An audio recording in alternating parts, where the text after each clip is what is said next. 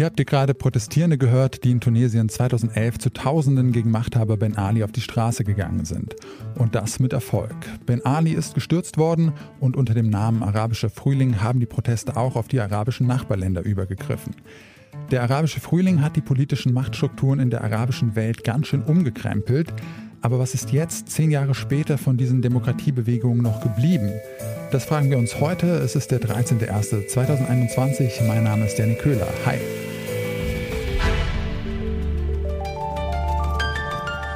Zurück zum Thema. Vor zehn Jahren, am vierzehnter erster zweitausendelf, ist der damalige tunesische Präsident Ben Ali vor den Protesten aus dem eigenen Land geflüchtet. Wie ein Lauffeuer greifen die Proteste daraufhin auch auf die benachbarten arabischen Staaten über. In Ägypten wird der Tahrir-Platz in Kairo zum Epizentrum des Protests. Den Demonstrierenden gelingt es auch hier, den ägyptischen Diktator Hosni Mubarak zu stürzen. Auch der libysche Diktator Muammar al-Gaddafi wird im selben Jahr noch entmachtet. Die Hoffnung auf einen gesellschaftlichen Wandel ist groß. Mittlerweile regieren in den meisten arabischen Ländern allerdings wieder autokratische Herrscher. Ist der Arabische Frühling also gescheitert? Das habe ich Janis Grimm gefragt. Er forscht am Institut für Protest- und Bewegungsforschung in Berlin. Also Menschenwürde stand total im Vordergrund. Das heißt zum Beispiel der Schutz vor Folter und vor Willkür von Polizei und Sicherheitsstaat, aber vor allem auch soziale Gerechtigkeit, Lebensstandard, ein gewisser Lebensstandard, den man sich leisten kann. Diese Prozesse, diese revolutionären Prozesse gehen weiter. Und meiner Ansicht nach ist es auch noch zu früh, sozusagen da am Ende ein, ein, ein Werturteil abzugeben, ob das jetzt erfolgreich oder gescheitert ist. Gut, wenn man jetzt dann die ähm, Demokratie nicht als Maßstab nimmt, ähm, sondern vielleicht andere Dinge, wie Sie angesprochen haben, äh, Lebensstandard ähm, oder Würde, was hat sich denn da Ihrer Meinung nach jetzt positiv verändert seit diesem arabischen Frühling? Also was sich äh, auf jeden Fall äh, positiv verändert hat, seitdem der, der Möglichkeitshorizont hat sich geweitet für ähm, junge Bevölkerungen, die die betroffen waren von Massenprotesten. Das heißt, man kann sich auch was anderes jetzt vorstellen als ein diktatoriales System. Man kann sich Mitbestimmung vorstellen, man kann sich Zivilgesellschaft vorstellen. Es wurden auch eigene Konzepte einer dynamischen Zivilgesellschaft entwickelt. Ähm, es, es kam zu wahnsinnigen Emanzipationsbewegungen und das ist nicht mehr zurückzunehmen. Und ich glaube, darin liegt auch begründet natürlich die Angst vieler autoritärer Systeme heute dort in der Region vor ihren jungen Bevölkerungen, weil sie sich eben nicht mehr darauf verlassen können, dass sozusagen die Bevölkerung Ja und Amen zu dem sagt, was, was die Führung vorgibt. Ähm, und dementsprechend setzen die natürlich auch auf äh, massivst auf Repression, wie beispielsweise in Ägypten, und zwar in einem Ausmaß, wie das selbst vor dem arabischen Frühling gar nicht, äh, gar nicht zu sehen war. Ja, Sie haben es äh, angesprochen, auch gerade seit äh, zweitausendneunzehn gehen wieder Menschen in nordafrikanischen äh, Ländern auf die Straße, dieses Mal in Algerien und im Sudan. Ähm, glauben Sie denn, dass diese Proteste auch wieder auf andere Länder, etwa Ägypten, überschwappen könnten und es da zu einer neuen arabischen Protestwelle kommen könnte? Also in gewisser Weise ist es dazu ja schon gekommen. Das, was da seinen Ausgang nahm in Sudan und äh, Algerien, das äh, wurde fortgesetzt im Irak. Das Gleiche hatten wir im Libanon auch gesehen, wo bevor der Corona-Krise und vor ähm, jetzt auch der großen Explosion in Beirut eben auch eine sehr junge und diverse Zivilgesellschaft auf der Straße mobilisiert hat. Und das sind schon Bewegungen, die sich natürlich gegenseitig beflügelt haben. Aber selbst in Ägypten beispielsweise gab es im letzten Jahr Proteste gegen das Regime. Die sind natürlich nicht so groß gewesen und es waren keine wahnsinnigen Volksaufstände, wie man das zweitausendelf, zwölf gesehen hat. Die Saat ist gesät sozusagen und geht immer wieder an unterschiedlicher Stelle auf. Ein pauschales Urteil, ob der arabische Frühling gescheitert ist oder nicht, kann man also nicht so leicht fällen, meint Janis Grimm. Wir haben uns am Beispiel von Ägypten noch einmal angeschaut, was sich aus den Protesten entwickelt hat. Dort lässt sich feststellen, dass mit Abdel Fattah al-Sisi ein neuer Diktator in Ägypten regiert, der mit Repression gegen die Bevölkerung vorgeht.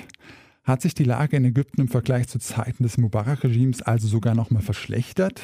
Das beantwortet mir Karim El-Gohary. Er ist Auslandskorrespondent des österreichischen Rundfunks vor Ort in Kairo und hat mit Repression und Rebellion Arabische Revolution, was nun? Ein aktuelles Buch über den arabischen Frühling veröffentlicht. Ja, ich glaube, in dem Fall Ägyptens kann man das tatsächlich so sagen, dass heute die Situation, was die Repression des Staates angeht, noch schlimmer ist, als sie zu Zeiten Mubaraks war. Wir, war, wir haben zehntausende Menschen, die äh, ohne Anklage äh, aus politischen Gründen im Gefängnis sitzen. Und äh, Es gibt praktisch eigentlich kaum mehr, wirklich keine Pressefreiheit mehr. Die Medien sind gleichgeschaltet worden. Wir haben ein Parlament, das es wirklich nur noch auf dem Papier existiert und das nur aus, aus Ja-Sagern besteht in Wahlen, die wirklich keine Wahlen sind. Also das Ganze, kann man schon sagen, ist nochmal das System Mubarak, aber noch um einiges verschärft. In einigen Ländern der arabischen Welt kommt es äh, zurzeit wieder zu neuen Protesten. Wie ist denn da die Lage gerade äh, bei Ihnen in Kairo? Könnte es da auch zu einem arabischen Frühling zwei Punkt null kommen?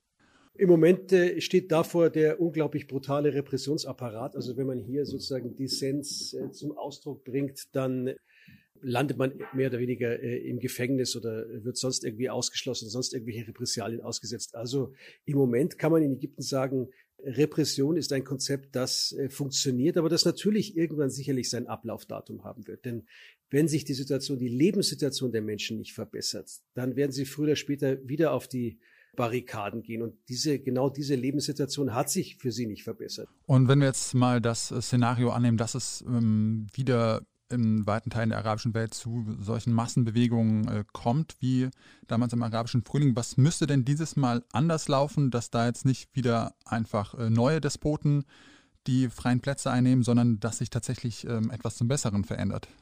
Na, das ist ja interessant. Diese neue Protestbewegung hat ja durchaus äh, im Sudan und im, im Algerien und im Libanon und im Irak hat ja durchaus auch aus den Fehlern von vor zehn Jahren gelernt. Und es gibt, glaube ich, mehrere ganz wichtige äh, Lektionen, die sie äh, dabei gelernt haben. Die erste Lektion, glaube ich, ist, dass es einfach einen langen Atem braucht und nicht nur darum geht, sozusagen den Kopf des Regimes zu stürzen, sondern wirklich das ganze gesamte Land umzuwandeln, weil das Regime eben viel tiefer sitzt als nur der Diktator selbst. Wir waren damals in Kairo achtzehn Tage lang auf dem Tahrir-Platz und dann war der Diktator gestürzt und damals dachten alle, es ist vorbei. Diese neuen Bewegungen haben gelernt, sie brauchen einen langen Atem. Sie haben auch gelernt, dass sie friedlich bleiben müssen, denn das ist eine der Lektionen, die sie aus dem syrischen Aufstand gelernt haben, wo dann ja später die Opposition äh, sich auch dann bewaffnet hat und eigentlich das Regime die Opposition genau da hatte, wo sie sie haben wollten. Und dann ist das Ganze in einem unglaublich blutigen Bürgerkrieg geendet. Also die zweite Lektion, wir müssen friedlich bleiben. Das hört man auch immer wieder